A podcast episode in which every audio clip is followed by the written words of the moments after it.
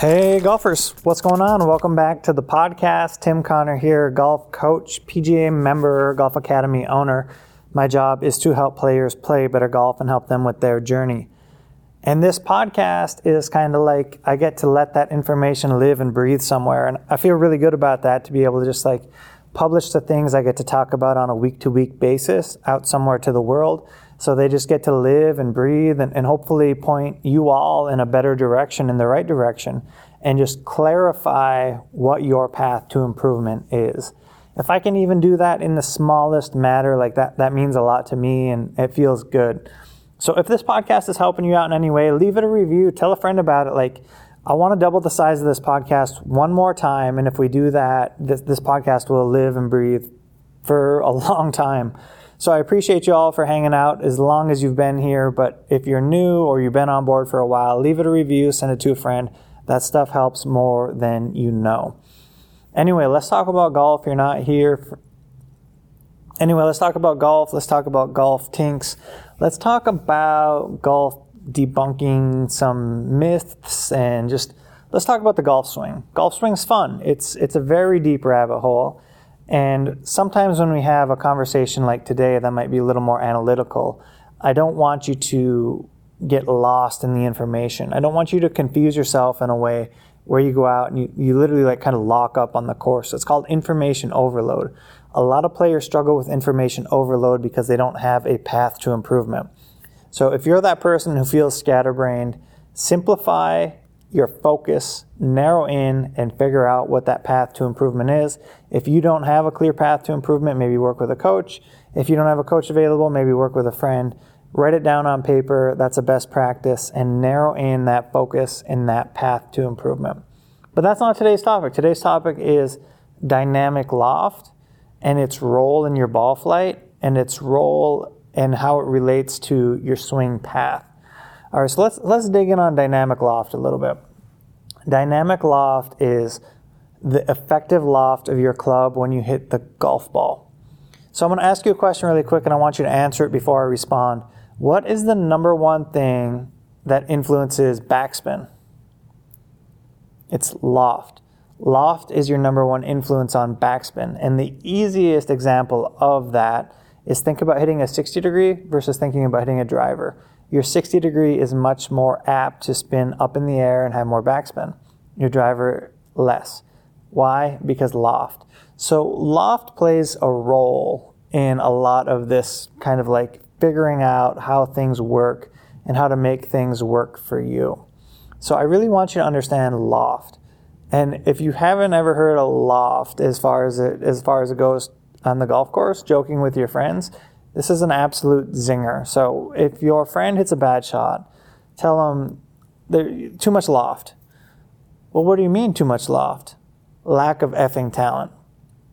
So loft also stands for lack of effing talent. It's a joke I heard, I don't know, many, many years ago, definitely growing up, and it's been around for a long time, but not everybody's known about that one. So I wanted to pass it along so you can, you can give your friends a hard time on the golf course. So tell them they struggle with loft. But let's dig into the actual science of loft because loft is a huge contributor to your golf shot, how it performs, what is the ideal shot, and how does it get influenced. So dynamic loft is the amount of measurable loft at the hit. Okay? There are some primary influencers on dynamic loft, and, and this is kind of an extension of last week's talk about swing path. Last week, we really dug in on swing path and how it works and, and some of the things your swing path influences. But your swing path is a major influencer on dynamic loft. So, for example, if your club is swinging more outside in, you're effectively taking dynamic loft off the club unless you make other compensations. So, an outside in swing is one that tends to de-loft the club because the club is traveling to the left or outside in and if the club points left at impact, it's naturally going to have less loft. Now, let's flip the script. So if you're swinging more from the inside, your club's going to have more loft. Okay? And I want you to just get in those positions and practice them and watch what the loft of your club does. So if your club is swinging from the inside, it's going to be what relative to the target? It's going to be more open. And if it's more open, that means more loft. And more loft means what? More high bombs. And if you want to hit high, nasty, filthy bombs, you need more loft. Meaning eh, that's just another reason, it's another supporting case that your club should swing from the inside. Now, this is kind of confusing. I know it's like a little bit of a rabbit hole, but loft is important as a shot contributor. If you want to hit it high and relatively straight, you should swing from the inside. It's just another supporting piece of evidence for having a awesome swing path. And that's why your swing path is so important. All this stuff comes full circle when we think about what your swing path should do, how it should work, and then its role it plays on the golf club. Now, there are other influencers on your loft. For example, what your wrists do. So, if you flip the club, if your trail hand flips through, so we're like throwing a baseball up in the air, if that flipping motion happens, that's doing what to the effective loft? It's adding loft. So that's how you want to hit a flop shot. That's how you want to hit a bunker shot when you really want to engage the bounce. You want to have that throwing of the club happening at the bottom of the swing. And that engages more loft, which engages more bounce, which makes some shots more playable, like a bunker shot or a flop shot. But that's not your everyday shot. Most players struggle with too much loft. And I'm talk- not talking about lack of freaking talent, I'm talking about they actually hit the golf club with their wrists flipping. And that creates more effective loft on the club. Combine that with an outside in swing path, and now we've created a whole host of problems. So, what do we want? We want a club that swings from the inside. We want wrist conditions that don't add loft to the club because if we're swinging from the inside, that's how we're getting the loft on the ball properly. Okay, are you tracking with me there? So, there are other contributors to loft. Now, another one that we haven't talked about, and I really don't talk about too much on here, is your club fit contributes to your loft. So the cl- shaft of the club kicks forward at the hitting area. It's actually kicking forward, which is pretty interesting. I, I didn't understand that many years ago, and it took some it took some thought, it took some explanation, but your club is actually kicking forward. So it, that's why you launch a driver higher than the loft typically, because the club is kicking forward. That's a simple way to think about it. But your driver or, or any lofted club or any club, excuse me, is going to get that kicking motion. So not only are we swinging from the inside, but we're creating speed, we're creating whip, and those things are going to help you hit it high.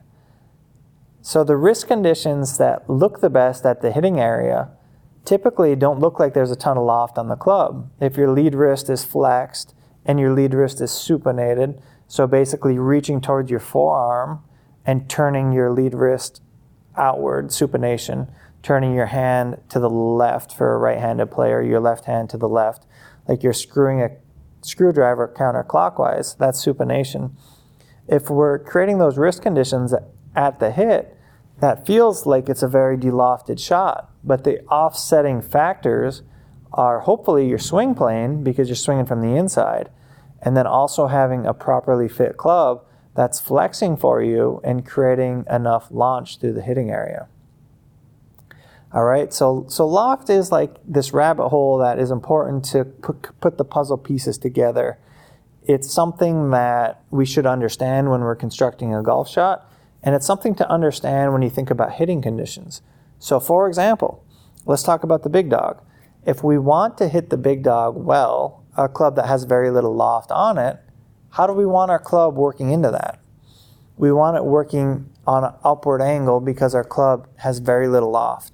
So we want an upward angle of attack to support that launch and getting that ball up in the air so we get the right amount of launch with the right amount of spin to get the most out of our drives. And combine that with swinging from the inside and having a properly fit club.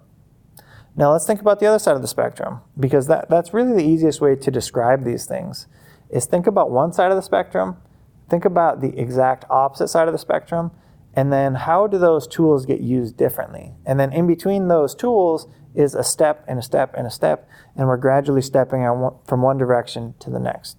So for example, with the driver, we're hitting up on it. Now, for example, let's talk about hitting a 60 degree. What are wrist conditions like? What are the best hitters in the world doing? they're hitting down on the ball aggressively. Why?